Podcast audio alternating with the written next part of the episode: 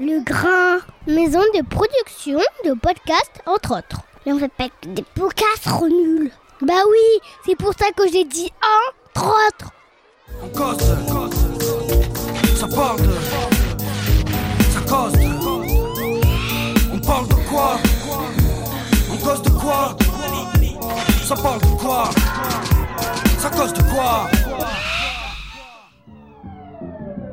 Tout le monde est média aujourd'hui, tout le monde n'est pas journaliste, mais Mm. tout le monde est média et donc on a besoin de cette humilité et justement de d'être au milieu des communautés et pas au-dessus. Si t'es pas sincèrement curieux de ce que peuvent apprendre les gens, si t'es pas sincèrement convaincu que bah, la personne qui est en face de toi, qui a un métier très différent du tien, bah, elle peut t'apprendre des trucs, pff, ça marchera pas. Chers auditeurs, chères auditrices, Sao Bissimila et bienvenue sur En Cause 2, votre podcast qui prend le temps de parler de toutes les cultures.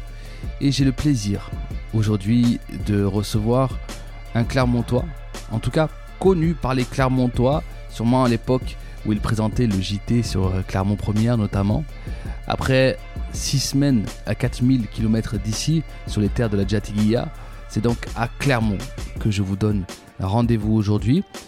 Raphaël Poujon anime au quotidien le Media Lab, euh, la compagnie rotative. Alors ne vous en faites pas, on aura le temps largement de d'expliquer ce qu'est un Media Lab. Donc je suis très heureux aujourd'hui de vous partager cette causerie d'une heure euh, environ avec, euh, avec Raphaël. Je vous en dis pas plus, on se retrouve euh, juste après. S'il y avait qu'un message que je voudrais que mes gamins comprennent, c'est la capacité à se poser des questions sur euh, qu'est-ce que je fais, pourquoi je le fais et quel sens je donne à ce que je suis en train de faire. Eh bien Raphaël, merci beaucoup de m'accueillir ici. Mais avec grand plaisir. Ici, c'est euh, les locaux de Centre France. Ouais. Alors, du coup, un petit peu intimidant pour moi qui suis un, un autodidacte qui arrive dans ce temple du, euh, Oh là du là, journalisme. non, non, faut pas, faut pas, surtout pas employer ce mot de temple. De ouais, essaye de déconstruire. Un temple que tu essaies de déconstruire, Oui. mais ça va être intéressant de- de, euh, d'éclairer ça.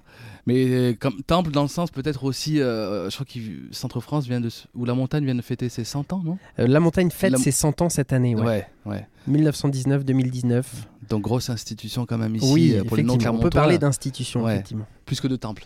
Ouais, préfère. alors, enfin, c'est, c'est, c'est-à-dire dans la dimension de temple, bon, on y reviendra, mais dans la dimension de temple, il y a une espèce de dimension sacrée. Ouais, et, sacralisation euh, de- Et voilà, et mm, qu'il faut pas avoir, euh, qui a pu être une époque, euh, mais qui aujourd'hui, euh, on est des pourvoyeurs d'informations, on produit de l'information comme plein de gens. Tout le monde est média aujourd'hui, tout le monde n'est pas journaliste, mais Mm. tout le monde est média, et donc on a besoin de cette humilité et justement de d'être au milieu des communautés et pas au-dessus, comme pourrait l'entendre euh, la notion de temple. Et cette humilité, tu- tu la trouves. Bon, bien sûr, tu vas peut-être pas dire le contraire, t'es- t'es ici, mais tu la trouves, euh, tu, tu la retrouves ici, justement, dans ce groupe? Euh, elle est présente, euh, mais elle en est aussi souvent absente. Ouais. C'est-à-dire que, euh, voilà, m- parce que historiquement, le métier de journaliste, qui est ma formation initiale, Ouais. c'est un métier de sachant quand même. Ouais. Et donc, on peut avoir du mal des fois à départir de certaines certitudes ou bah, parce qu'on est aussi dans nos bulles et notre fonctionnement quotidien et entre journalistes et euh, on voit pas forcément la réalité des choses. En témoigne aussi de cette crise de confiance euh, qui existe aujourd'hui dans les médias, Ouais. euh, la crise des gilets jaunes, euh, Ouais. ça en fait partie aussi. Mm. Et, et donc, bah, cette humilité, il faut se la rappeler et la travailler en permanence, quoi. Mais c'est une prise de conscience qu'ont globalement de plus en plus les, les- les- les salariés d'ici, bien évidemment. Est-ce que c'est euh, la, la- la nouvelle génération de salariés aide à ça ou pas forcément? Euh, je pense en partie. euh, la nouvelle génération, en tout cas, elle se pose des questions. Beaucoup plus que potentiellement les générations d'avant. Elle se remet en question. Bah, tout simplement, avant, on était sur l'ère de d'une plus grande simplicité sur la manière dont on trouvait un travail, sur le temps pour lequel on garderait ce travail. On, avait un travail pour une vie ou quasiment, euh, voilà. Alors que bah aujourd'hui, c'est des choses qui, ne- qui n'existeront plus ou probablement plus. On va les, les- les 80% des gamins qui sont aujourd'hui à l'école euh, feront demain des métiers qui n'existent pas encore. Euh, Ça, ça, c'est des perspectives et des chiffres qu'on dit, mais c'est quand même le témoignage d'une réalité qui est hyper plurielle et hyper euh, complexe et donc euh, Qui peut être flippante qui peut être flippante, bien Mhm. sûr. Donc, effectivement, cette génération se pose des questions. Euh, et, et après, il y a aussi euh, des petits cons qui euh, sont bouffis de certitude Mhm. en sortant des écoles et qui, qui- qui croient qu'ils vont révolutionner parce qu'ils ont fait deux mois de stage. euh, Mais alors toi, bon, tu viens de le dire, tu es journaliste de formation. On trouve plusieurs présentations de, de toi assez, assez intéressantes. Pour rappeler quand même le groupe Centre France, pour situer, donc, parce que je- on n'est pas écouté que par des, par des Clermontois, c'est, moi j'avais noté, tu, vas- confirmer ou non, 8 quotidiens, 11 hebdomadaires, C'est ça. pour 1,4 million de lecteurs par jour. Ouais, c'est ça. Euh, ça, c'est le cœur du, du, du réacteur, entre guillemets, Ouais. du groupe Centre France. Mais le groupe Centre France, c'est donc un groupe de presse. Le journal le plus euh, connu, c'est effectivement celui de la montagne. Enfin, un des plus connus sur la zone, qui est le plus vendu. Euh, donc ça, c'est cette activité de presse. Mais on a aussi euh, cinq autres métiers. On fait de l'édition, Ouais. euh, de l'édition de bouquins. On fait de l'événementiel.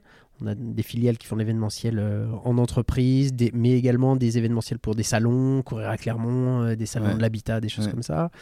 On fait de- aussi de l'événementiel, des, des- des spectacles, des, pardon, des festivals. Voilà. C'est une activité qu'on commence à développer aussi.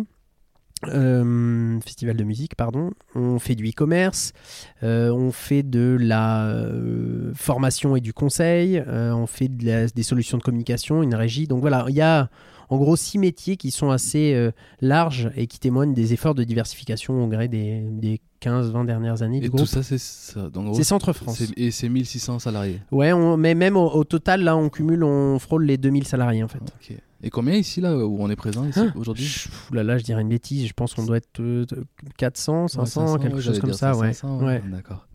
Ouais, du coup, je disais qu'il y avait plusieurs euh, présentations de toi, Ouais. dont certaines euh, qui demandent, euh, je pense, à, expli- à, à expliciter.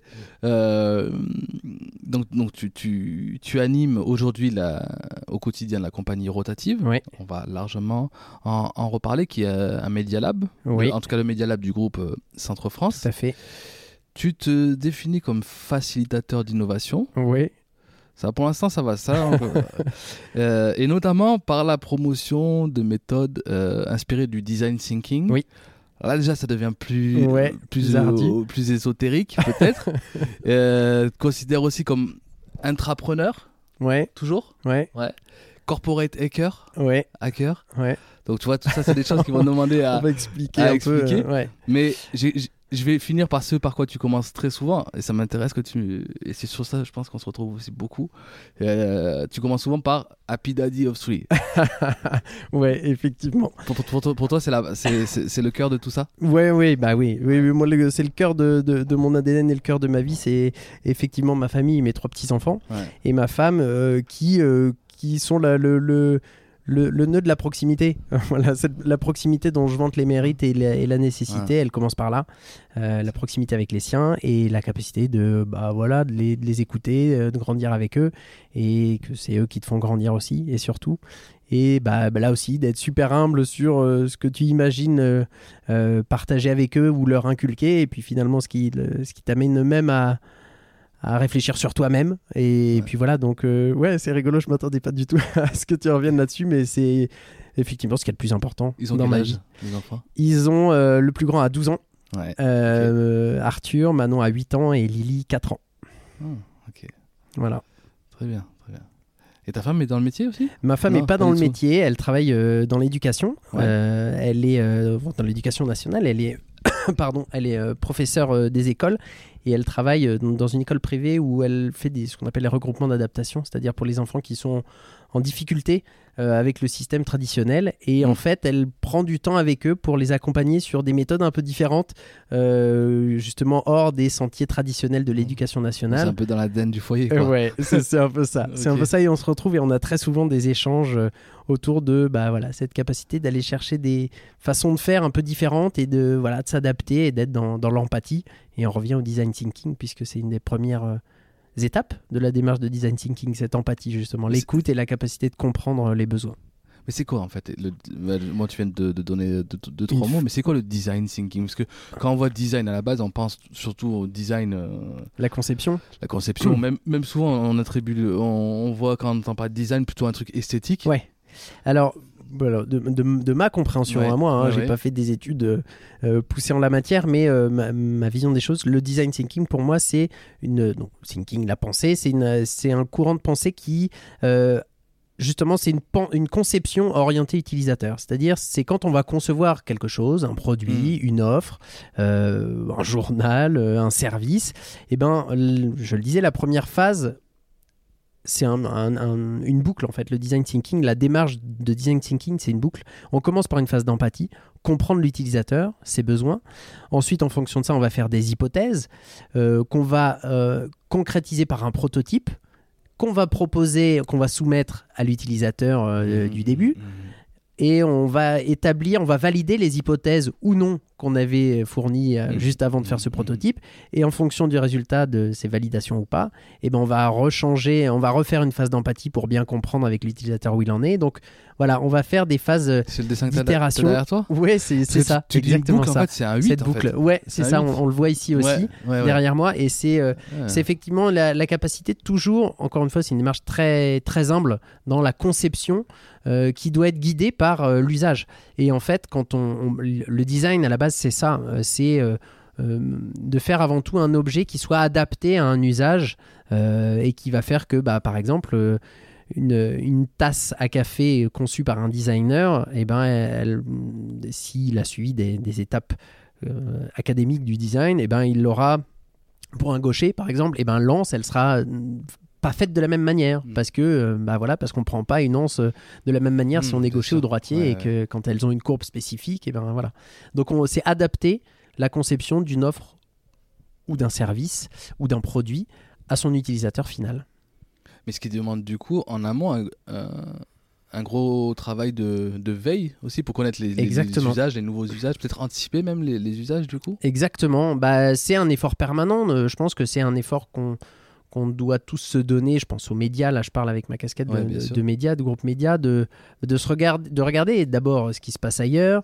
euh, de regarder ce que euh, sont les usages en termes d'information aujourd'hui des gens qui sont euh, nos lecteurs ou pas nos lecteurs, qui pourraient le devenir demain, mais se dire bah, comment ils s'informent, que bah, si on a une érosion forte de, de- de la vente du papier au quotidien, bah, ça veut dire que cette habitude-là, cet usage-là, il a évolué. Donc il faut qu'on se remette en question là aussi. Et que justement, on conçoive des offres avec cet utilisateur en pensant quels sont ses usages, qu'est- qu'est-ce qu'il a besoin de trouver. Aujourd'hui, bah, payer euh, euh, un abonnement de, une, de 35 euros par mois pour avoir euh, le journal quotidien papier, bah, c'est de moins en moins un usage. Donc il faut qu'on réfléchisse à une manière qui soit plus adaptée à ce monde qui bouge et à ces usages qui évoluent. euh, De plus en plus vite. de plus en plus Ouais. vite, en plus effectivement, Ouais. notamment par le numérique, Ouais. euh, de, de, voilà, de, s'a- de s'adapter à ça. Mais c'est marrant parce que le monde, les usages changent, euh, évoluent de plus en plus vite. Ouais. Et pourtant, on n'a jamais autant parlé d'accélération de projets, d'accélération. Toi-même, je l'ai pas cité là-dedans, mais tu, tu te définis comme un accélérateur de pilote d'innovation. Ouais. C'est parce que quoi C'est- encore plus accélérer la machine qui déjà va de plus en plus vite, ou c'est au contraire justement accélérer des pilotes pour finalement essayer de rattraper un peu, enfin d'être euh, de coller au plus près de, de, de, de, de- de ces usages qui sont. euh, Alors la, vi- la vitesse, c'est un des facteurs, mais c'est pas le seul levier sur lequel on doit appuyer. Des fois, c'est le cas. Des fois, il y a des trucs sur lesquels, bah ouais, là-dessus, sur tel euh, service par exemple, ou sur tel outil, ou sur telle application qu'on a, il faut qu'on accélère vachement parce qu'on est en retard par rapport à l'usage. Euh, je sais pas, mettons, euh, par exemple, si euh, le journal La Montagne n'avait pas d'application, à un moment, on a été. on était un peu à l'arrache sur certains trucs, il a fallu accélérer sur ce truc-là Mm. parce que effectivement pour rattraper l'usage en fait, ouais. parce que là on était vraiment en retard. Donc là il a fallu accélérer. Ouais. Euh, Aujourd'hui, il faut que on accélère au sein du groupe Centre France sur une culture du digital, une culture de aussi euh, de l'entrepreneuriat en interne, donc de, de l'intrapreneuriat. C'est une culture qu'on n'a pas, mais c'est comme ça, c'est une histoire qui est, qui est la nôtre, celle d'un gros groupe et vieux groupe de presse. Euh, mais il faut qu'on accélère là-dessus parce que la culture du groupe et d'une partie de ses collaborateurs, pour le coup, est pas en phase avec euh, bah, la société et les clients en, en termes d'usages digitaux, en partie. Voilà. Donc il y a un décalage. Donc là, il faut qu'on accélère. En revanche, il y a des choses sur lesquelles, bah, euh, des, des- des pratiques qui sont les nôtres, où euh, bah, c'est pas accélérer, mais c'est peut-être changer de posture, changer de position.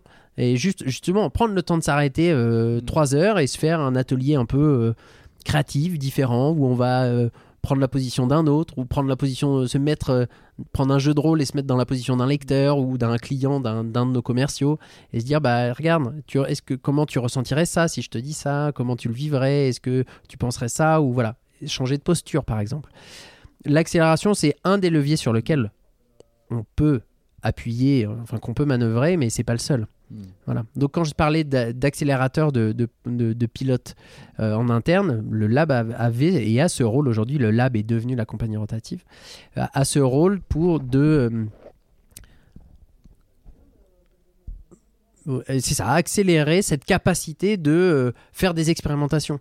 C'est-à-dire, et pas se dire, euh, bon, on a un projet d'un nouveau magazine, euh, on va attendre un peu quand même de voir comment ça se passe, euh, s'il y a des gens qui nous demandent. Ou... Non, on va aller faire un petit proto, on va aller euh, demander à telle et telle personne, on va euh, euh, faire un petit atelier d'intelligence collective pour trouver un nom, et on va voir faire un petit benchmark rapide pour trouver un prix, et puis on va tester un premier truc, et puis après on va voir. Parce que si on le fait dans six mois, et ben dans six mois, il y aura quelqu'un qui, aura sorti le magazine, ou l'appli, ou le service avant, et, bah, et puis la place sera prise. Mm. Donc c'est en ce ça où euh, l'accélération et la vitesse, euh, c'est pas un truc que j'apprécie euh, particulièrement. euh, D'ailleurs, c'est juste que des fois on n'a pas le choix, il Mm. faut le faire. Euh, voilà, mais tu vois concrètement, euh, je déteste euh, les motos, la vitesse en voiture. euh, tu vois, la- cette notion de vitesse pour moi est pas, c'est pas forcément un plaisir, Ouais, euh, mais des fois il faut être juste pragmatique ouais. et se dire ok là, faut qu'on se bouge quoi. Ouais. Mais tu, tu, le disais, euh, donc un, un- un vieux groupe. Je t'entendais même dans un, un- On en parlait tout à l'heure, là, hors micro, un excellent podcast euh, que je, que je partagerai de WeShape Lab. Ouais, Euh, tu parlais de. euh, des fois, quand tu voulais faire bosser des journalistes avec un- les gars de la pub, c'était un peu les gars de la pub, presque le, le, sa- le- le grand Satan. Enfin, ouais, c'est ça. Bah, Et, je, me- je me dis, là, tu arrives avec toute une culture que l'on peut, si, si on va pas poser des questions, que l'on peut voir un petit peu comme euh, un peu une culture de, presque de la Startup Nation, tu vois, Ouais. avec des anglicismes, avec euh, des méthodes, on parle de- d'entrepreneuriat, de, machin. Comment dans un vieux groupe comme ça, euh, où il y a des journalistes, des gens de, de, lettres, Hum. Voilà com- comment comment comment comment ça a été reçu, comment c'est reçu, comment c'est quoi c'est quoi les, les, les enjeux, enfin tu vois, c'est une question que je me pose. je suis très curieux de savoir. Alors, le discours de la Startup Nation, c'est pas du tout un discours qu'on porte. Moi, quand on parle de, euh, de, start-up, par exemple de la compagnie rotative pour laquelle on, on, on- va incuber des start-up, bah, typiquement, on a viré une bonne partie des anglicismes euh, et on essayait de franciser plein de termes Ouais. pour être concret et, et- et pour se dire que bah voilà les, les- les anglicismes ne sont pas obligés pour être hyper cash en revanche quand on va avoir euh, quand on a discuté avec des startups ou avec des trucs bah tu reprends le discours qui Mm. est adapté à Bien la sûr. personne avec laquelle tu parles c'est Mm. pas de dire c'est bien ou c'est mal c'est tu adaptes euh, Ouais, le niveau sûr. du discours en, en fonction des habitudes Complètement. et la culture en interne ici, c'est effectivement euh, pas forcément les anglicismes, donc on adapte ce truc-là. Comment ça a été pris? Eh ben, euh, euh, quand tu travailles sur de, de- quand, quand tu proposes du changement, quand tu conduis, quand tu conduis le changement, tu as évidemment des postures qui peuvent être soit des postures de, peur. Mais je vais aller vers quoi? C'est pour aller vers où? Ça va m'amener quoi? Ça va changer quoi dans mon boulot? Ça fait 30 ans que je travaille comme ça. euh, pourquoi je changerais? Et pour aller et pour quoi? Pour aller vers quoi? Donc c'est compliqué. Il faut l'expliquer. Donc il faut beaucoup de pédagogie et surtout, euh, là aussi, beaucoup de, de simplicité et de, de, concret dans l'approche. C'est-à-dire que concrètement, on a, toujours euh, valorisé des petites expérimentations avec les journalistes, typiquement. Euh, c'est avec eux qu'on a commencé euh, le travail du lab en écrivant une feuille de route éditoriale et en écrivant avec eux, en, réalisant avec eux des expérimentations dans une agence, en, par exemple en travaillant beaucoup sur rapprocher ma communauté via Facebook, ou alors euh, travailler les lives, ou travailler euh, euh, de l'itinérance dans un camion. On avait fait une expérience où on avait mis des journalistes dans un camion pendant, euh, pendant 15 jours, et ils rebondissaient de lieu de reportage en lieu de reportage au dire des gens qui croisaient, etc. Donc en, en immersion complète. C'était des propositions ou c'était des, des envies qui émergeaient Les deux. les deux Les deux, on a, nous, on a ce rôle de proposer des initiatives, mais aussi de favoriser l'émergence de tout ça en interne. On n'est absolument pas dépositaire de, l'innovation et c'est un, discours qu'on tient vraiment tout le temps.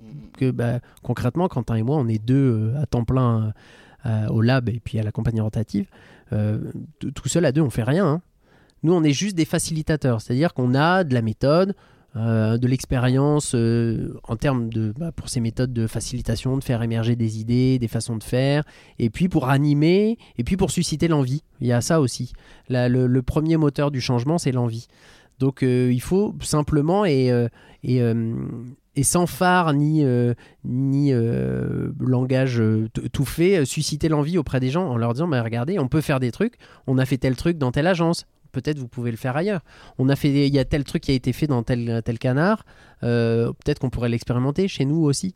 Donc, euh, donc voilà, on essaie juste par le faire de euh, par la notion de voilà faire et expérimenter des choses et c'est comme ça que les choses prennent en fait donc ça prend du temps Je- on, on parlait de la vitesse Mhm. euh, la transformation qu'on mène c'est avant tout une transformation culturelle notre job il est avant tout de faire bouger c'est de, de- de faire avancer et se transformer cette culture et euh, ça ça prend du temps c'est du moyen ou long terme hein. Mais là, là, tu, là, tu parles de transformation d'une culture, d'une culture d'entreprise. Ouais. Euh, justement, donc là, on a bien compris tes- ton rapport à, j'allais dire à la base, en tout cas, euh, voilà, ceux qui font. à tous le- les collaborateurs la- la ouais, les faiseurs ouais. les faiseurs. Quel est du coup ton, ton dialogue avec la direction? Eh ben, il est le même. C'est-à-dire que euh, auprès de la direction, euh, ou auquel euh, bah, concrètement ma- mon responsable c'est euh, Soazic Bougie, directeur général délégué du groupe. Voilà, on n'a pas de, il n'y a pas d'échelon intermédiaire euh, parce que on est justement dans une euh, dans une proximité là aussi euh, à cette échelle-là en se disant bah concrètement bah voilà nous voilà ce qu'on ressent au quotidien quand on fait des expérimentations avec les collaborateurs mais aussi voilà ce qu'on ressent quand on va euh, dans des conférences ou ce qu'on a entendu ou ce qu'on a vu dans d'autres médias ou dans d'autres industries dont on pourrait s'inspirer et voilà on est dans, dans une nécessité du faire et d'expérimenter et, et, et du coup ce, euh, cette, euh, ce- cette capacité de- d'embarquer euh, elle est la même qu'on soit, enfin cette nécessité d'embarquer, elle est la même qu'on soit auprès des collaborateurs ou auprès de la, de la direction. Et c'est justement parce que on n'est ni euh, le porte-voix des collaborateurs, ni la Mhm. courroie de transmission de la direction générale, Mhm. que bah, les choses se, se, se- se font quoi. C'est-à-dire on revendique justement. Tout à l'heure, on parlait de corporate hacker, euh, c'est-à-dire un, un pirate au sein de la maison, euh, de la maison mère. Euh, on est bien sûr au service de, de l'entreprise, de sa stratégie, d'avancer. On se donne des caps et on essaie d'aller dans ce sens-là.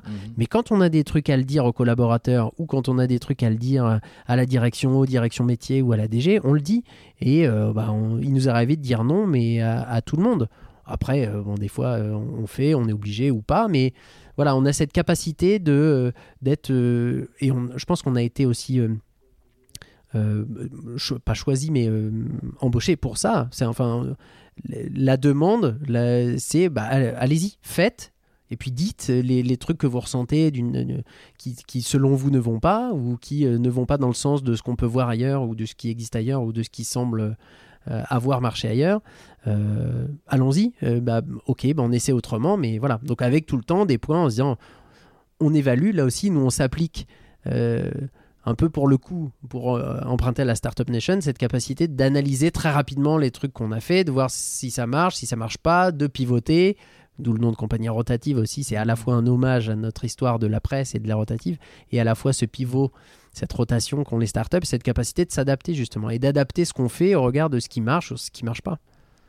Mais alors, euh, alors peut-être que tu pourrais, parce qu'on n'a même pas décrit vraiment ce qu'est la, même si en, en t'écoutant on peut bien euh, comprendre peut-être les, les missions, les enjeux de la compagnie rotative, mais peut-être rappeler Ouais. euh, la compagnie rotative, et en même temps me dire pourquoi des startups et pas, tu, tu vois, je suis obnubilé par les startups et j'ai pas du tout les startups en ligne de mire, mais c'est pour bien t'entendre là-dessus. Euh, pourquoi les startups et pas des euh, entreprises innovantes, par exemple? Alors, euh, Déjà peut-être rappeler la compagnie Ouais, rotative. alors la compagnie rotative, donc c'est euh, aujourd'hui une filiale qui est créée, c'est la dernière née du groupe Centre France, donc ça, ça va être une filiale à part entière. C'est l'outil d'accompagnement de la transformation du groupe. Cette transformation, jusqu'alors, elle se faisait essentiellement euh, tournée vers l'interne, avec les équipes de l'in- de- de l'interne, euh, sur des projets lab. internes. Voilà, le lab euh, avait cette, euh, vraiment un focus très interne. Et puis petit à petit, qui s'est ouvert sur l'extérieur, l'écosystème, des choses que faisaient d'autres ailleurs, etc. Et donc là, on a passé une, une marge supplémentaire et surtout un degré d'ouverture supplémentaire parce que bah, concrètement, on se rend bien compte que c'est pas en se regardant le nombril qu'on va grandir et qu'on va, qu'on va pousser euh, de manière plus pérenne et plus durable. Euh, donc, il faut aller chercher ailleurs des, euh, des compétences, des savoir-faire, des méthodes, des regards, des Mhm. postures euh, différentes des nôtres, euh, complémentaires et parfois diamétralement opposées, justement pour bah, questionner un peu les trucs qui vont pas chez nous. Et, et en même temps, valoriser auprès de ces gens-là avec lesquels on travaille l'expérience et le savoir-faire de, de nos 2000 collaborateurs au sein du groupe Centre France. C'est quand même une sacrée richesse. On a 2000 collaborateurs avec euh, bah, je sais pas combien de métiers différents Mm. avec je sais pas combien d'années d'expérience cumulée, c'est énorme. Mm. Donc ça aussi c'est c'est cool si on peut le valoriser autrement. On parle beaucoup de plus en plus dans les entreprises aujourd'hui de mécénat de compétences.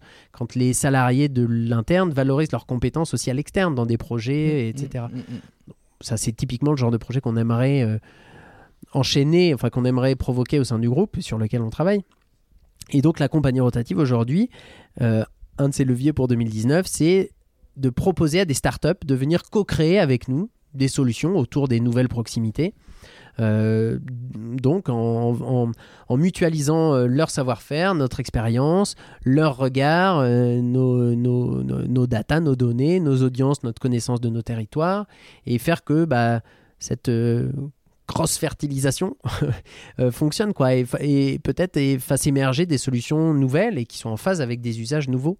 Là, quand tu dis mettre à disposition les datas, là, ça veut dire que le groupe Centre France met vraiment tout, tout son travail de capitalisation, de data, de connaissance du territoire, de- d'acteurs, de, de réseaux, il met, il, met, il met tout comme ça à, à disposition. Alors on va pas tout mettre sur une grande table, ça va être en fonction des boîtes, on va Bien sûr. contractualiser avec ces boîtes. hein. Ouais. Euh, mais euh, oui, dans, dans, dans l'optique, c'est de se dire, ok, on- si Ça, on reste juste propriétaire incroyable, et qu'on reste concrètement, euh, pour, pour prendre un exemple très Ouais. concret, euh, les, euh, on a nous des, un historique de gens qui sont abonnés sur à la fois des adresses, des habitudes de, de consommation en ligne, Ouais. des- de l'information, de lecture de l'information, etc. Mais dont qu'on utilise finalement vraiment aujourd'hui au, au dixième ou au vingtième de, de ce qu'on pourrait faire. Euh, en étant tout à fait RGPD compliant, bien évidemment. mais, mais voilà, aujourd'hui, il y a, il y a autour de ça, et c'est pas du tout euh, suffisamment valorisé. Je pense à la personnalisation de l'information, par exemple, des contenus où on pourrait. euh, voilà, là où les lecteurs contributeurs, là aussi, il y a des mécaniques aujourd'hui. euh, on est très mauvais là-dessus. Associer, à- associer les lecteurs, potentiels contributeurs à notre information, on est hyper mauvais. Détecter les signaux faibles sur les réseaux sociaux ou, voilà, ou sentir l'émergence de de quelque chose qui se passe et que bah, si on n'a pas des outils qui euh, concatènent tous ces signaux faibles, et ben on le voit pas passer et on se retrouve euh, avec un Trump élu. euh, voilà, c'est ce qui s'est passé aussi. Bah, concrètement, ces choses-là, aujourd'hui, la techno ou les startups peuvent nous aider avec leur manière de faire ou des porteurs de projets innovants. Des entreprises innovantes, comme tu le disais, on n'est pas fermé. C'est simplement qu'aujourd'hui, sur l'incubation, quand tu parles d'incubation, tu parles plus facilement des startups. Voilà. Donc, c'est pour dire que euh, euh, aujourd'hui, le groupe Centre France a, décidé d'ouvrir les, vannes, de s'ouvrir justement pour essayer d'essayer de grandir. C'est comme si euh, tu dis, bon, je suis malade, mais euh, je veux pas raconter au docteur ce que j'ai. Je vais pas lui dire ce que je mange. Je vais pas lui dire, euh, écoutez docteur, j'ai super mal au ventre. Euh, bah oui, mais vous avez mangé quoi hier? Ah non non, je préfère pas vous le dire. Ah bah ok, bah je vais pas trop pouvoir vous aider alors. Hmm. Bah là, c'est pareil. Si, si tu dis à une boîte, euh, vous n'avez pas une solution pour nous aider sur euh, la personnalisation de l'information, une newsletter, machin, etc. Ok, mais c'est quoi les habitudes de vos lecteurs? Ils lisent comment chez vous? Ils sont abonnés comment? Quand ils vont sur le site, ils vont voir quoi? Ah bah non, je préfère pas vous le dire. Bon bah ok, salut, je peux pas vous aider non plus.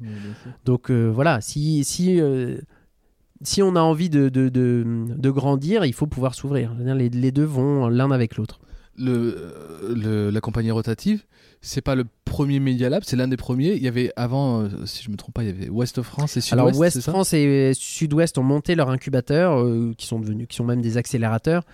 Euh, la particularité par rapport à des incubateurs ou des accélérateurs privés, c'est que quand c'est dans une boîte, on n'est pas forcément très regardant sur le degré de maturité de la boîte, puisqu'on on est plutôt en mode, bah, regardez, on a ce terrain de, de jeu, Ouais. euh, ces problématiques-là. euh, bon, vous, vous, vous pouvez vous caser où euh, ça et vous pouvez vous nous proposer quoi et nous, on peut vous proposer quoi en retour. Enfin, qu'est-ce qu'on peut faire en face Donc, effectivement, Sud-Ouest et Ouest France ont été les premiers à monter des accélérateurs en PQR. Il y a des, euh, groupes médias ouais, en presse quotidienne régionale. Il y a des euh, groupes médias nationaux qui en ont aussi, TF1, M6, si je Ouais. ne m'abuse. Euh, peut-être d'autres aussi. Je sais que Nice Matin est en train d'en monter un aussi. ça.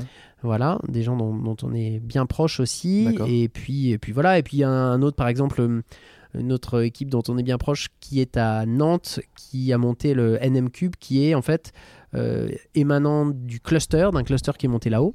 Et qui bosse aussi avec euh, euh, une école, qui bosse aussi avec des entreprises du coin, des écoles de design, des écoles de, de formation en journalisme et tout ça. Donc ils ont monté un, un incubateur autour de, autour de ce pôle aussi euh, pluriel. Parce que tu vois, en disant que en- quand tu disais que ta femme était euh, travaillait dans l'éducation nationale, Ouais. j'allais te demander justement s'il y avait aussi une une volonté d'éducation aux médias. Ah tu sais, ouais. Aujourd'hui, on parle beaucoup des Bien fa- sûr. fake news, tout Ouais, ça. Ouais. Oui, oui, ça fait partie. euh, ça fait partie. Alors, l'éducation aux médias, ça fait partie des choses sur lesquelles nous on veut bosser. euh, la compagnie rotative, puisque on a cette vocation à travailler. Donc en ouvrant, donc en travaillant avec des startups, mais aussi avec euh, des, territoires et avec les citoyens. Avec, euh, ça fait partie des gens avec lesquels on veut co-créer des choses. Donc cette partie d'éducation aux médias, pour nous, elle est, elle est très importante aussi. On a en tête de faire euh, des événements aussi où on va fédérer des journalistes, des citoyens, potentiellement cette année, pour essayer d'inventer des trucs ensemble aussi. Mais de les mettre tous ensemble autour d'un truc et pas de se dire les, les journalistes inventent leur truc dans leur coin et voilà. Un peu comme vous avez Faire un fait, truc un peu vous aviez fait là pour le Médiacathlon. Voilà, exactement. Alors, le, le format des médiacatons est plus orienté vraiment vers les designers, développeurs, donc des métiers très plutôt experts en la matière. Ouais, ouais. Là, ça serait potentiellement d'inclure des, des citoyens lambda, et pour le coup, euh, puisque originellement, la démarche d'un Media Lab, elle est inclusive pour le territoire et les citoyens. Et on veut aller vers ça aussi, plus se développer vers ça. Ouais, parce que c'est ce que j'allais te demander. Autant là, euh, j'ai vu. euh, alors, quand, quand l'épisode va paraître, euh, ce, sera, ce sera passé déjà. Mais à l'heure où on enregistre, dans trois jours, c'est la, la clôture Ouais. de, de, de la, L'appel à candidature, ouais. candidature destinée aux startups. Ouais. Donc là, vous adressez aux startups avec un appel à projet. Ouais. Euh, comment vous vous adressez justement comment- comment- Quelle est votre façon d'être inclusif euh, avec, avec des, quand, quand ce n'est pas de l'appel à projet en fait Alors, bon, et déjà, et d'une, l'appel à projet, c'était un démarrage. Il est fort probable, je ne l'ai pas dans une boule de cristal, mais que euh, on aille vers des intégrations au fil de l'eau. Euh, parce que concrètement, on se rend compte que la réalité des startups, elle n'est pas casée sur des calendriers hyper précis Mhm. ou des porteurs de projets innovants. Il suffit que, ah bah oui, mais moi ça m'intéressait bien, mais bah là je dois rendre mon logement ou je sais pas quoi, ou là j'ai un taf pour un mois et donc du coup je peux pas rentrer. Donc c'est un peu illusoire.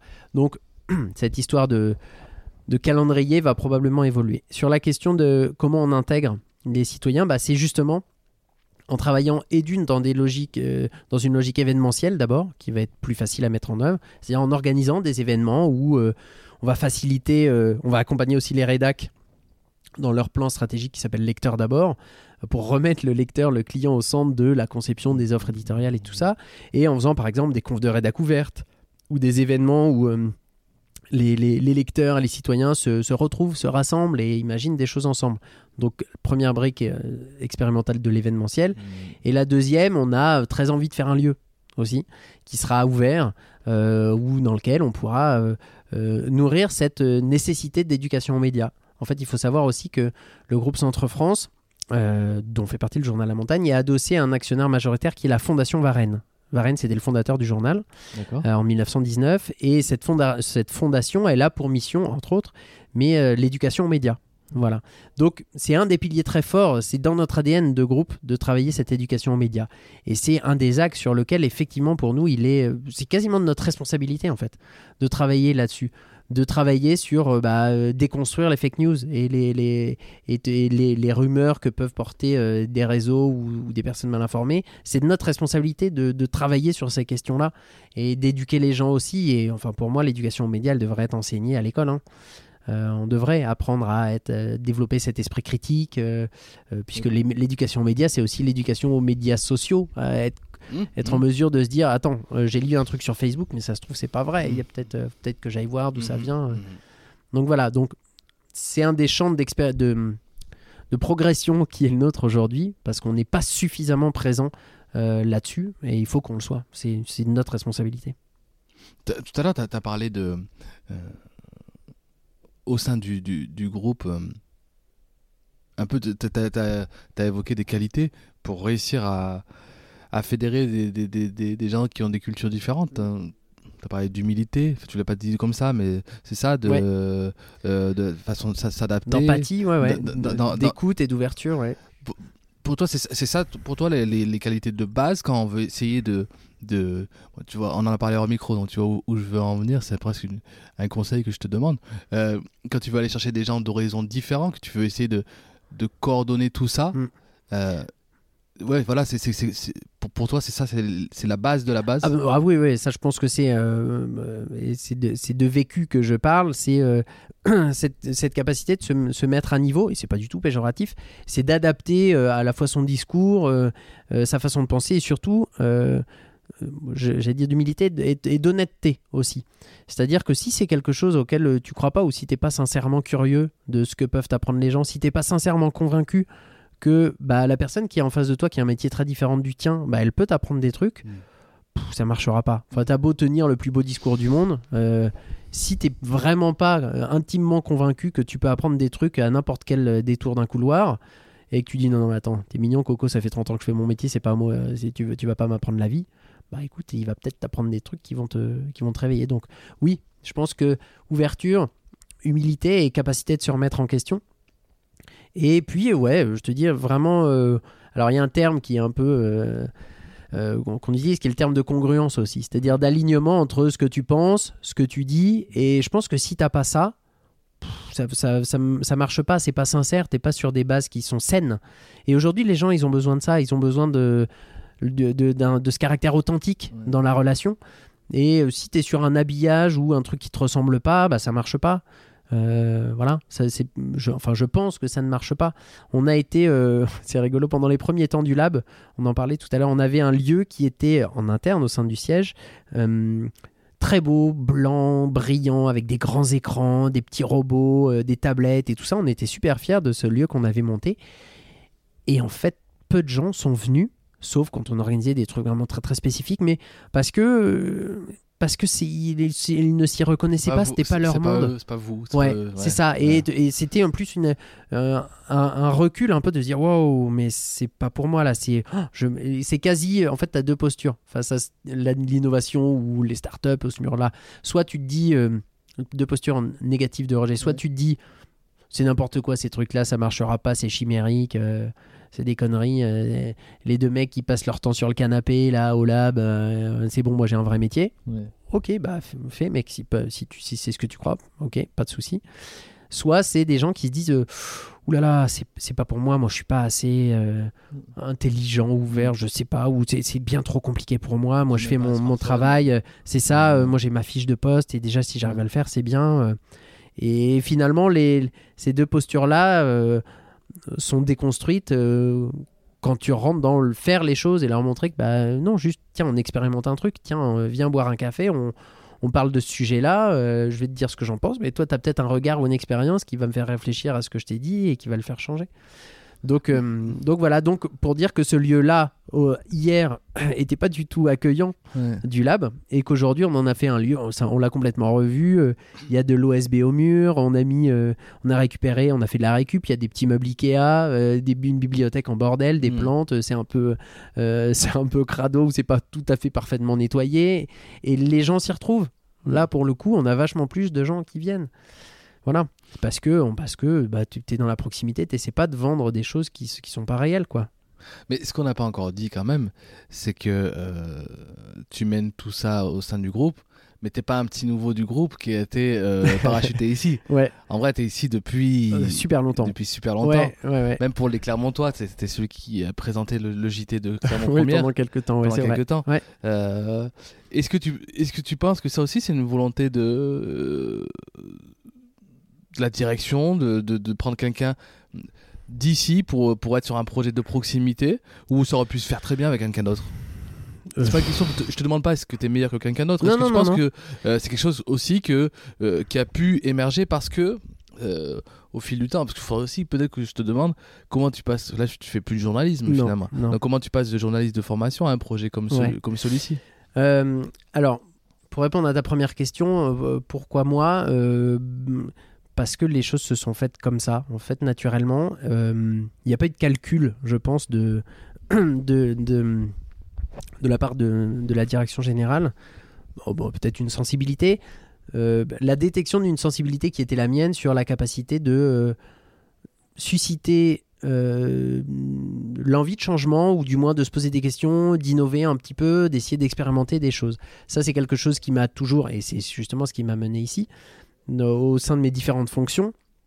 Quand j'ai commencé à la chaîne, j'étais toujours au début, euh, j'étais stagiaire. Et puis ensuite, euh, c'est parce que j'étais stagiaire et que je venais tous les quatre matins qu'ils m'ont dit Bah écoute, viens passer une journée, et puis trois jours. Et puis, euh, bah, du coup, j'ai fait un stage d'un mois, et du coup, j'ai appris à faire deux, trois trucs. Et ensuite, bah, un jour, ils ont eu besoin de quelqu'un, et ben, je suis venu à la pige. Et puis, du coup, comme ça, euh, puis j'ai fait un stage plus longue durée, donc du coup, j'ai appris à manier la caméra. Et du coup, je suis venu à la pige après. Ensuite, je suis venu en remplacement parce que euh, j'ai expérimenté. Ensuite, quand je suis venu, quand j'ai été euh, embauché après, euh, comme euh, bah, cadreur, JRI, journaliste reporter d'image, bah, j'étais toujours curieux d'essayer des nouveaux formats. Euh, donc, bah tiens, il y a peut-être, on peut essayer d'imaginer une nouvelle chronique ou un, nou- un nouveau format. Donc, j'ai fait ça. Et ensuite, je suis rentré dans la, rédaction. Pareil, j'ai imaginé des nouveaux formats ou des nouvelles manières de raconter l'info et tout ça. Et donc, je suis devenu responsable de la rédac. Et après, au-delà de la rédac, essayé d'imaginer aussi des nouveaux moyens de, de, de développer du chiffre d'affaires ou de faire des, des, des, des événements ou d'autres partenariats. Et du coup, ils m'ont proposé la direction de la chaîne. Enfin voilà. Donc ça, ça s'est passé comme ça. Euh, moi, je suis pas du tout un type euh, carriériste. Euh, D'ailleurs, c'est pas la période que j'ai préférée, la période où j'étais directeur avec mon costume. C'est ce que, je t'entendais dire. Ouais. ouais. euh, parce que c'était, il y avait des carcans trop trop fermés, mais finalement que j'aurais pu exercer. C'est moi qui me les suis mis tout seul. hein. Personne m'a dit faut que tu mettes un costard et des chaussures vernies. Ouais. hein. Mais euh, je pense que c'est que je me suis tout seul dit il faut faire comme ça. Ouais, mais est-ce que les tu penses pas que, en parlant de proximité, Ouais. excuse-moi, je te coupe, mais prie. est-ce que, peut-être que tu mets des carcans, mais les gens, est-ce que automatiquement aussi, du moment que tu es directeur, et- ils mettent aussi cette distance, même pas forcément respectueuse, mais ou peut-être même des fois méfiée. Ouais. Ça peut être un, ensemble de choses qui Tout vont eux-mêmes, ils vont, ils vont installer une distance aussi. Mais alors ça, c'est des, choses que j'ai pu vivre depuis parce que bah, là, comme, bah, comme je suis là, je suis en jean, euh, chaussures ou basket, euh, t-shirt ou, che- ou chemise, je, je viens au boulot comme ça et, et, j'ai, et, des- et les rendez-vous où je suis en veste sont assez rares. J'aime bien, mais c'est pas une nécessité. Et, euh, et en fait, le- si le premier rapport, euh, le premier regard peut être des fois un peu tiens, c'est bizarre, il est pas en chemise ou il est pas en veste ou euh, il a des baskets pour aller au travail, c'est bizarre. Bah, à partir du moment où on discute et où tu as encore une fois des choses qui sont euh, sensées dans ce que tu dis et dans ce que tu portes et que tu t'es pas vendu comme étant euh, autre chose que ce que tu es, bah voilà, tu es aligné dans ce que tu dis et ce que tu fais et à partir du moment, de ce moment-là, les gens travaillent avec toi et j'ai envie de dire, s'ils ont pas envie, eh ben, je vais travailler avec quelqu'un d'autre. Enfin, tu vois, les, les partenariats que j'ai pu avoir ou que j'ai pu tisser avec des gens, bah, ils se sont faits comme ça et y compris avec... euh, Aujourd'hui, des gens qui sont, euh, euh, parce que quand j'étais directeur de la télé, bah, je, je discutais avec le recteur, le, le patron du conseil général, le- le- le- le- l'actuel maire de Clermont. Voilà, c'est des gens que du coup j'ai été amené à connaître aujourd'hui euh, que je tutoie et à- au- avec lesquels j'échange de manière très très directe et, et sincère comme je le fais avec n'importe qui. Et, et on se dit les choses et euh, et voilà, ils savent que bah moi je fonctionne comme ça. Après, après, si ça si ça marche, enfin si ça leur plaît, c'est c'est bien. Si ça leur plaît pas, c'est pas grave. J'avance par ailleurs quoi. Mais justement, quand tu as commencé à, à taper à la porte, à venir essayer de chercher, euh, à être stagiaire, à faire des. Ouais. Est-ce que tu avais un objectif en Non, tête ou non jamais. Tu voulais Ah faire non, en non, fait, non. c'est ça Non, non, non, c'est ce que je disais tout à l'heure, je suis Ouais. absolument pas carriériste. C'est rigolo, il y a beaucoup de monde qui est venu au lab euh, pour euh, voir ce que c'était, comment on fonctionnait et tout ça.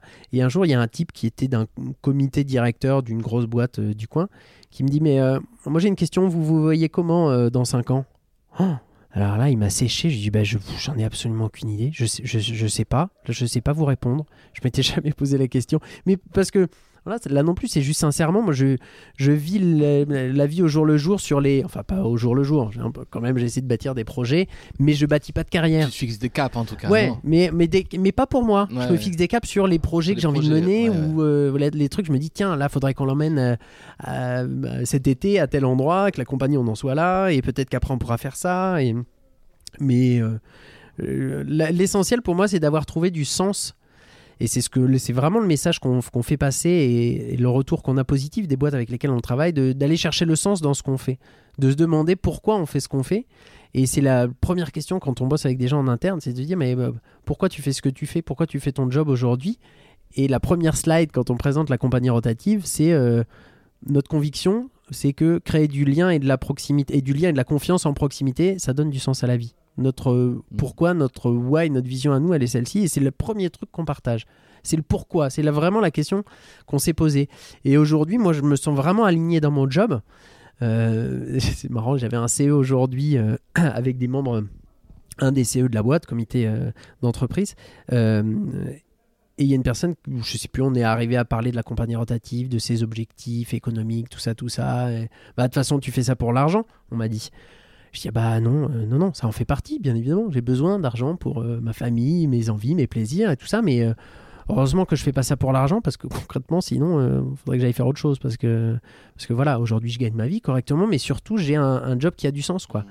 Et que si t'as pas ça, ça sert à rien. Je pense que voilà, c'est le, c'est le, c'est le seul truc vraiment solide sur lequel on peut s'appuyer pour bâtir des choses.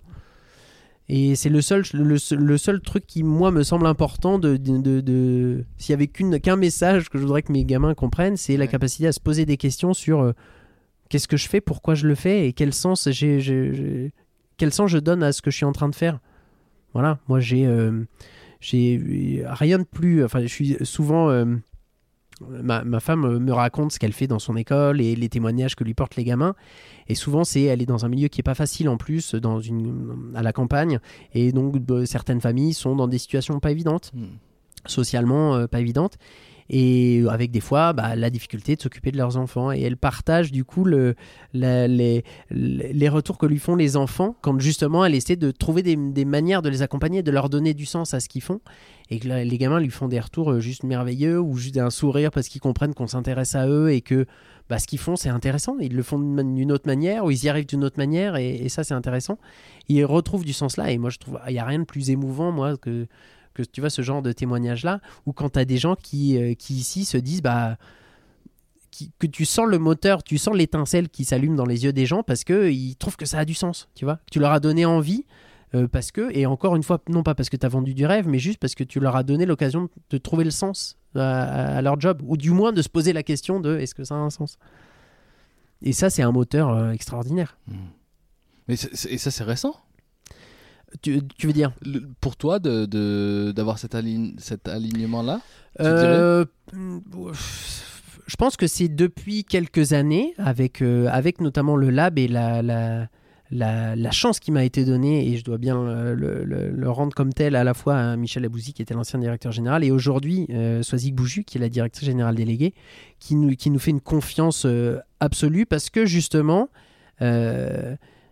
elle nous donne cette chance d'expérimenter, d'aller rechercher ce sens et tout ça, et de se dire, euh, mais vraiment, c'est pas une carte blanche parce qu'on fait pas n'importe quoi, Mhm. on a des points réguliers, euh, ça, ça a marché, ça, ça a Mhm. pas marché, mais et d'une la confiance, et donc derrière la confiance dans notre job, tu, tu entends le fait de dire, bah, ok, tu as, je considère que ton job ou ton travail, tes actions ont de la valeur.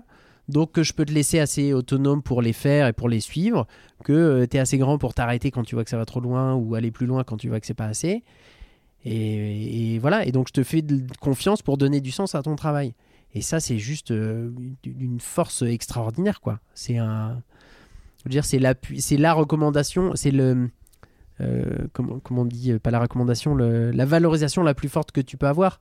Tu vois, quand on, on, on, val- on donne de la valeur à ton travail et qu'on suffisamment pour te laisser autonome et tout ça. Donc, euh, donc euh, ça, oui, c'est, euh, je pense, de ces quelques dernières années au lab, ouais, qui s'est fait petit à petit. Et, et plus ça va, plus je suis euh, bah, droit dans mes bottes et, et dans mes valeurs et dans la façon de le dire et de, et de le porter. Et si ça va pas, ça va pas.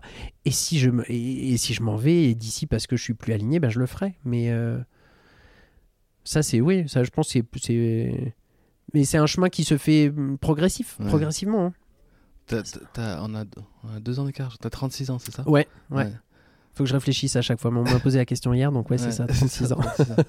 Et- mais qu'est-ce que tu, euh, tu dirais que tu, que tu préfères faire dans ton boulot? Dans, Là, là, on a parlé beaucoup de, de, de, de, de- de sens, de, de valeur, de qualité, de tout ça. Et en termes de, op- presque opérationnel, qu'est-ce, qui te, qu'est-ce que tu préfères faire? Alors moi j'adore euh, sentir, c'est ce que j'allais dire, sentir cette étincelle qui s'allume dans les yeux des gens quand ils sont en train de faire quelque chose ou en train de discuter de quelque chose qu'ils ont envie de faire et que tu vois que euh, il y a une machine qui se met en marche Mhm. et que tu arrives à hum, que tu as identifié la, la compétence ou le savoir-faire euh, qui est en eux ou même le, juste la, la- même la compétence molle, la soft skill qui, qui vont être capables d'activer pour, euh, pour euh, faire avancer leur projet et que le truc se met en branle, tu vois, que la machine se met en branle. Et là, tu vois justement l'envie qui démarre et, et qui, en, et qui, mm, voilà, qui vient d'eux. Et quand ce truc-là, cette mécanique, qui est pour moi, euh, c'est une- c'est de, de la maïotique, hein. Tu fais accoucher les gens de le- leurs envies, leurs besoins et, et tout ça. Quand ce truc-là se met en branle et que tu sens qu'il y a du concret qui se met en, en phase, ça c'est génial.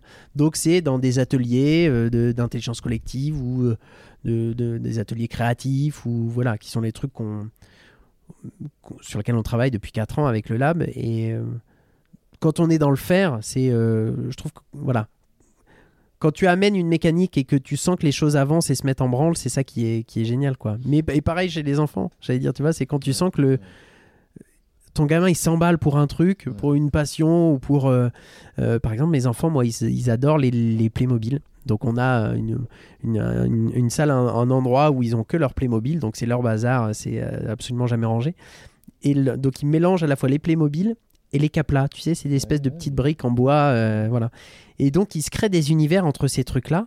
Et il y a rien de plus génial quand tu les vois se mettre à raconter des histoires. Dis mais papa regarde, là on a fait un château et du coup ils commencent à te raconter une histoire et tu vois là la machine se met en, tu vois, se met en marche Mm. et il commence à raconter des trucs et parce que tu te rends compte il a fait ça parce que sinon il aurait pas pu et du coup on a fait un- une, une écurie à côté avec des caplas et des machins et quand tu vois cette machine qui se met en route et que les yeux s'illuminent c'est euh, c'est juste le, le- le truc le plus merveilleux quoi et ça donc que ce soit dans l'œil des enfants des collaborateurs ou de la directrice générale déléguée euh, Ok. voilà c'est un truc qui est qui est le plus puissant de tout quoi Et tout à l'heure, tu parlais de, de hacking.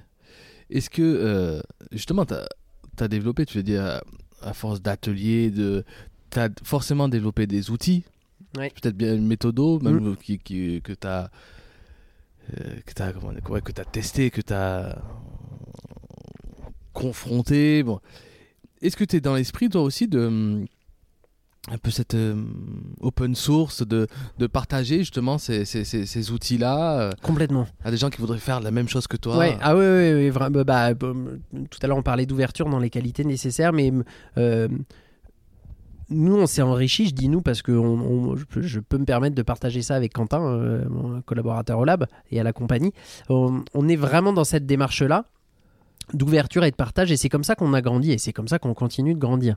Euh, ces méthodes-là, euh, d'abord, on n'a rien inventé de nous-mêmes. Mhm. Pour être cash, déjà, on commence par aller chercher des choses Mhm. qui se sont faites ailleurs Mhm. qu'on mélange, qu'on expérimente, qu'on euh, intermêle les unes aux autres. Et bah tiens, là on pourrait faire un bout de ci, et là on pourrait faire un bout de ça, ça pourrait faire un atelier sympa. Et donc ça, c'est des choses qu'on a euh, apprises au gré de journées euh, d'innovation lancées par La Poste à Épicentre, qui est un Mhm. espace de coworking à Clermont par exemple, ou qu'on a euh, avec des, des méthodes qu'on a échangées avec un gars qu'on connaît, qu'on échange bien à GRDF. Enfin voilà, donc des domaines Mhm. qui n'ont a priori rien Mhm. à voir avec nous mais et puis des gens qu'on a rencontrés euh, par ailleurs ou des lectures qu'on a, qu'on a pu avoir.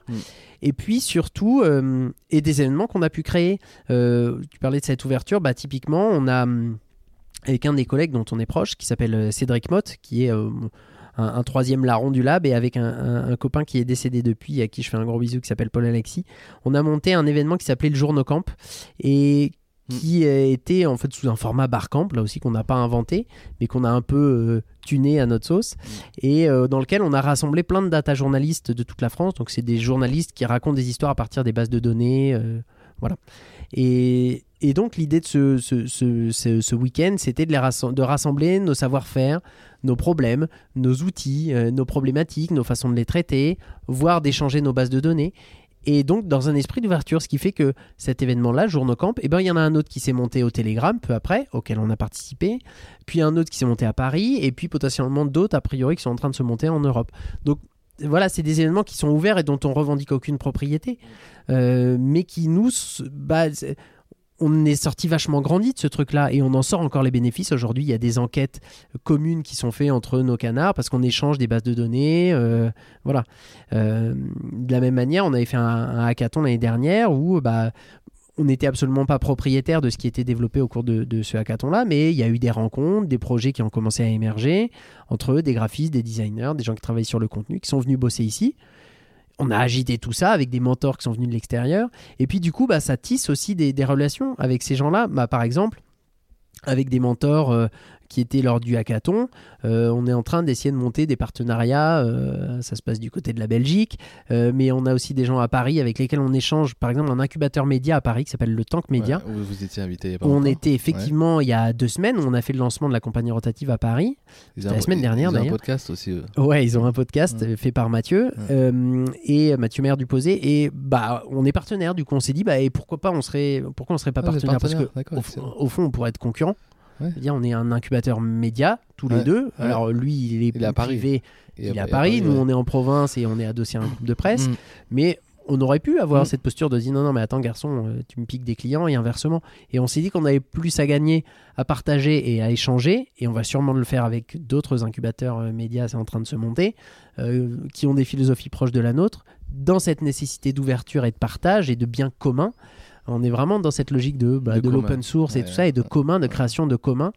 Et, euh, et voilà, et la compagnie rotative aujourd'hui, elle s'inscrit vraiment dans cette dimension de création de commun. C'est-à-dire que Ouais. on veut aussi monter des événements, je te le disais, qui sont ouverts sur le territoire, en mêlant des citoyens et tout ça.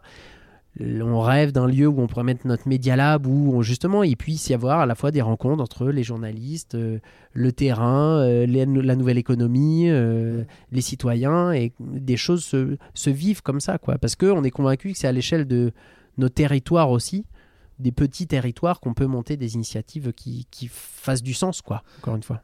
Mais tu vois, en vrai, je te pose, je te pose la question parce que j'avais vu la réponse nulle part. Mais tu vois bien quand tu fais un peu de, un peu de veille, tu remarques vite euh, des, des, des cultures communes. Si, si, si tu as une cul- si t'as une culture en partage avec, Ouais. euh, avec des, des, des, des gens que tu as, identifiés. Alors, j'avais pas identifié que le, que le, que le qui était dans cette, euh, tu vois, dans cette culture-là. Mais, euh, mais oui, tu, tu, tu, tu peux vite voir cette culture des communs, de, même, même dans, le, dans le discours. Dans Ouais. le... Bah alors le, le- le directeur du tank, du tank média, pardon, Mathieu Maire Duposé, c'est l'ancien euh, DGA du LUL. Donc euh, voilà, donc il avait cette logique de crowdfunding, du Ouais, vrai, participatif, du vrai. contributif. Ouais, euh, voilà, c'est une, veine qui était la sienne aussi. Ouais, c'est vrai, c'est vrai. Et euh, voilà, donc c'est une veine qu'on partage, euh, encore une fois, une, bah, une approche quoi, qui, est, qui est pragmatique, qui est pas naïve ni euh, béni oui oui. Hein. C'est pas, il y a des moments où y a, on pose des limites, il y a des choses que voilà, on, peut- on va pas tout faire tous, tous, tous ensemble, ça n'a pas de sens. Ouais, y a- mais y, a au contraire. il y a un certain pragmatisme aussi dans Ouais, les communs aussi. Exactement, hein. mais c'est ça, exactement. il, y a, a des modèles, il y a le, nécessité de gagner de Gagner l'argent. du temps aussi. C'est ça, euh, des choses exactement. déjà faites. euh, Exactement. prendre des méthodes qui marchent. euh, Voilà, exactement. bien sûr. et pas redévelopper la roue. Mais, et- mais d'un autre côté, on est aussi dans un pragmatisme qui fait que euh, ça nous empêche pas d'aller expérimenter des trucs avec Google ou avec Facebook, comme Ouais. on a déjà pu le faire. Euh, L'idée, c'est pas d'en être dépendant, euh, surtout pas d'en être dépendant. Mm. En revanche, c'est pas non plus d'en faire des diables, parce que, bah, soyons concrets, aujourd'hui, l'usage des gens, moteur de recherche à 95% sur Google, à, euh, réseau social à euh, je sais pas combien de pourcentage sur Facebook, Insta et tout ça. Mm. Donc non, il faut être conscient de ces trucs-là. Il faut pas en dépendre, mais il faut en être conscient et imaginer des choses et, là aussi se poser des limites. Mais euh, voilà, et, toujours, euh, encore une fois, être dans cette dynamique de se poser des questions, essayer de faire des choses par nous-mêmes, et puis aller voir euh, avec d'ouvrir la collaboration avec pour un temps donné ou voilà avec ceux qui ont envie de, faire avec nous quoi, et d'aller dans, le même sens. Quand, la compagnie rotative a été lancée officiellement, Ça a été quand même bien relayé par les médias Ouais. traditionnels, même Figaro, Ouais. il y a des articles Libé, je crois. Je sais... Alors, j'ai pas vu Libé, mais peut-être. Euh, j'ai une bêtise. mais- non, mais il y a eu du CB noté- News on- dans le Figaro, on est Intermédia qui est un média lyonnais. Euh, voilà, entre autres. Et- et- et- Est-ce que, est que ça, c'est euh, est-ce que ça, c'est euh, la curiosité de leur part, enfin, ou un, un bon travail de journalisme de leur part, ou c'est aussi euh, du réseau au Centre France? Euh, je pense qu'il y a les deux. Euh, pour le Figaro, je crois que c'est par les réseaux sociaux qui, nous a vu passer, donc c'est pas du tout une démarche volontaire de notre part. Euh, on avait la joie aussi d'avoir quelqu'un d'Uzbek Erika euh, la semaine dernière Ouais, au lancement du Temple ouais, Média. ouais. Donc Mathieu, bah, ça, là aussi. il nous a, le, Mathieu, il nous a vu et il a entendu parler du projet via les réseaux Ouais. sociaux. Euh, Vous avez fait un live, mais du coup, ouais. Ouais, Ouais. ouais, ouais, en- qui a en, en partie marché. Mais c'était pas grave, c'était drôle. Euh, donc, ouais, Mathieu a fait partie de, de, de ce truc-là et Uzbek Erika, on était super fiers parce que euh, voilà, c'est super intéressant. De, justement, tu fais partie de ces médias qui questionnent le futur euh, en s'interdisant rien et c'est précieux. Euh, voilà, après, on n'a pas fait de. D'ailleurs, on n'a jamais écrit de communiqué de presse. Euh, donc on n'a pas fait de- d'envoi massif euh, et puis on a eu quelques relais aussi via la com interne la, com externe pardon euh, Annie Nicolas qui est la responsable de la com externe aussi qui a passé quelques coups de fil. Mais l'essentiel a été fait en amont en fait organiquement en fait très organiquement. Et, comment, du coup, les, gens qui vont, écouter ce podcast pourront, pourront suivre euh, ce, que, vous- ce que vous faites euh, et ben hor- Hormis vos, vos événements. euh, Ouais, bah via les réseaux sociaux déjà et d'une. Euh, L'idée c'est qu'on produise du contenu aussi pour documenter tout ça, Ouais. toujours dans cette démarche d'ouverture Ouais. et de transparence, euh, en témoignant euh, de ce qui marche et ce qui marche pas. Donc ça on va le faire via peut-être une newsletter, via euh, des articles ou bon, on, imagine d'autres formats. Le podcast peut en ouais, faire partie. ouais, C'est des trucs qui nous démangent. Et puis, euh, et puis en venant nous voir ou en venant expérimenter des choses avec nous. J'ai eu un mec de GRDF qui m'a appelé euh, ce matin en me disant il faudrait qu'on parle, qu'on échange des trucs. Bah, j'ai dit ok, bah, échangeons la semaine prochaine. Je sais pas de quoi il va me parler, mais c'est assez amusant de se dire que bah voilà, t'as quelqu'un de chez GRDF Ouais. qui veut parler de la- Ouais. avec toi de la compagnie rotative, le Media Lab. Ok. En plus, t'es super actif. Moi, je t'ai contacté par euh, LinkedIn. Ouais. T'as répondu dans, dans l'heure, je crois. On a, on a calé un rendez-vous de la semaine, Ouais. la semaine suivante. Bah, quand, quand les créneaux sont possibles, Ouais. évidemment. Mais encore une fois, moi j'en j'en tire euh, bah, de notre échange, tu vois. euh, moi, ça m'amène aussi à me reposer des questions sur moi-même, Ouais. sur nous, sur euh, notre positionnement et à, à entendre des mots que tu emploies et qui, qui font sens sur des choses que je fais. Ouais. Et donc, euh, enfin, pour moi, c'est que, que du bonus. hein. Je vais finir par une, par une question que j'aime bien poser. Je ne la pose pas systématiquement. Mais euh, est-ce qu'il y a un, un talent que tu n'as pas et que tu aurais rêvé d'avoir? C'est bon ça. Euh, un talent que je n'ai pas et que j'aurais rêvé d'avoir. Faut que je réfléchisse un peu.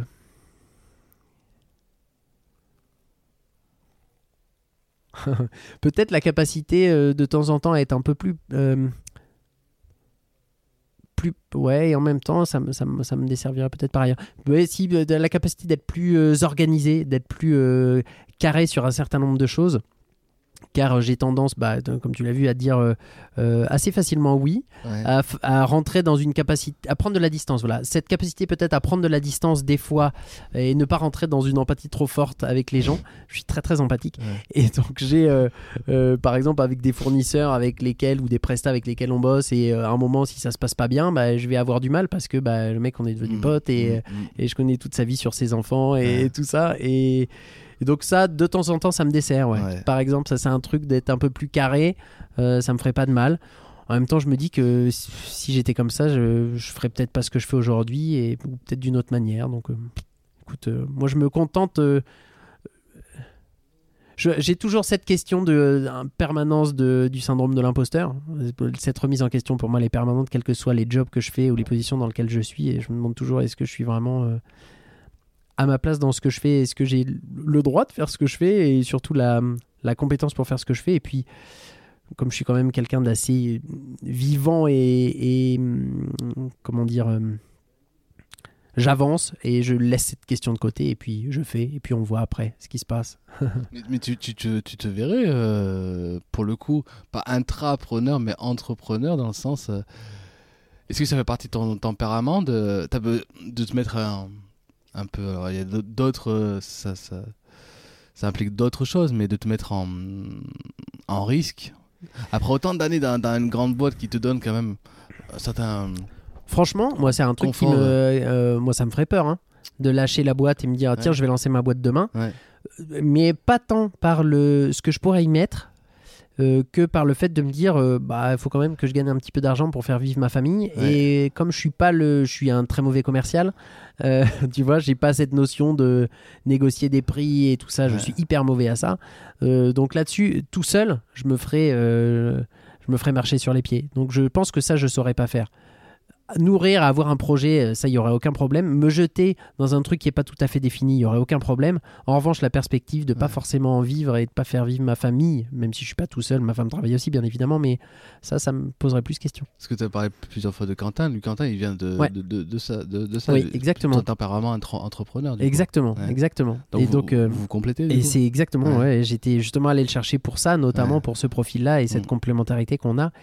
Et qui fait que bah, aujourd'hui on se complète vraiment bien et euh, bah enfin tout seul moi je j'av- j'av- j'avancerai absolument pas. Et c'est vraiment parce qu'on est tous les deux sur la compagnie rotative et euh, et euh, on est les, deux Twix sur sur ce projet et qu'on qu'on qu'on se complète que les choses avancent voilà et qui est au-delà du projet même sur des valeurs sur euh, bah, justement sur des capacités de, de se remettre en question, de mettre du sens dans les choses. Euh, Quentin fait partie des gens qui euh, ont bien nourri cette dynamique-là et, et je sais ce que je lui dois là-dessus, mais je lui ai dit, donc euh, il sera pas surpris. Bah, merci beaucoup. Merci, à toi en tout cas. On va dessus de très très près, tout ça. Et puis je pense Avec plaisir la, pour c'est pas la échanger. dernière fois qu'on échangera. je. J'espère bien. Merci. Salut Merci Mathieu, merci. Merci beaucoup d'avoir écouté jusqu'au bout cet épisode. C'est toujours un plaisir, vous savez, de passer ce, temps avec vous. On se retrouve euh, d'ici, on se retrouve dans 15 jours, voilà, euh, à l'ancienne. D'ici là, portez-vous bien et n'oubliez pas de dire à ceux que vous aimez que vous les aimez. Cambé.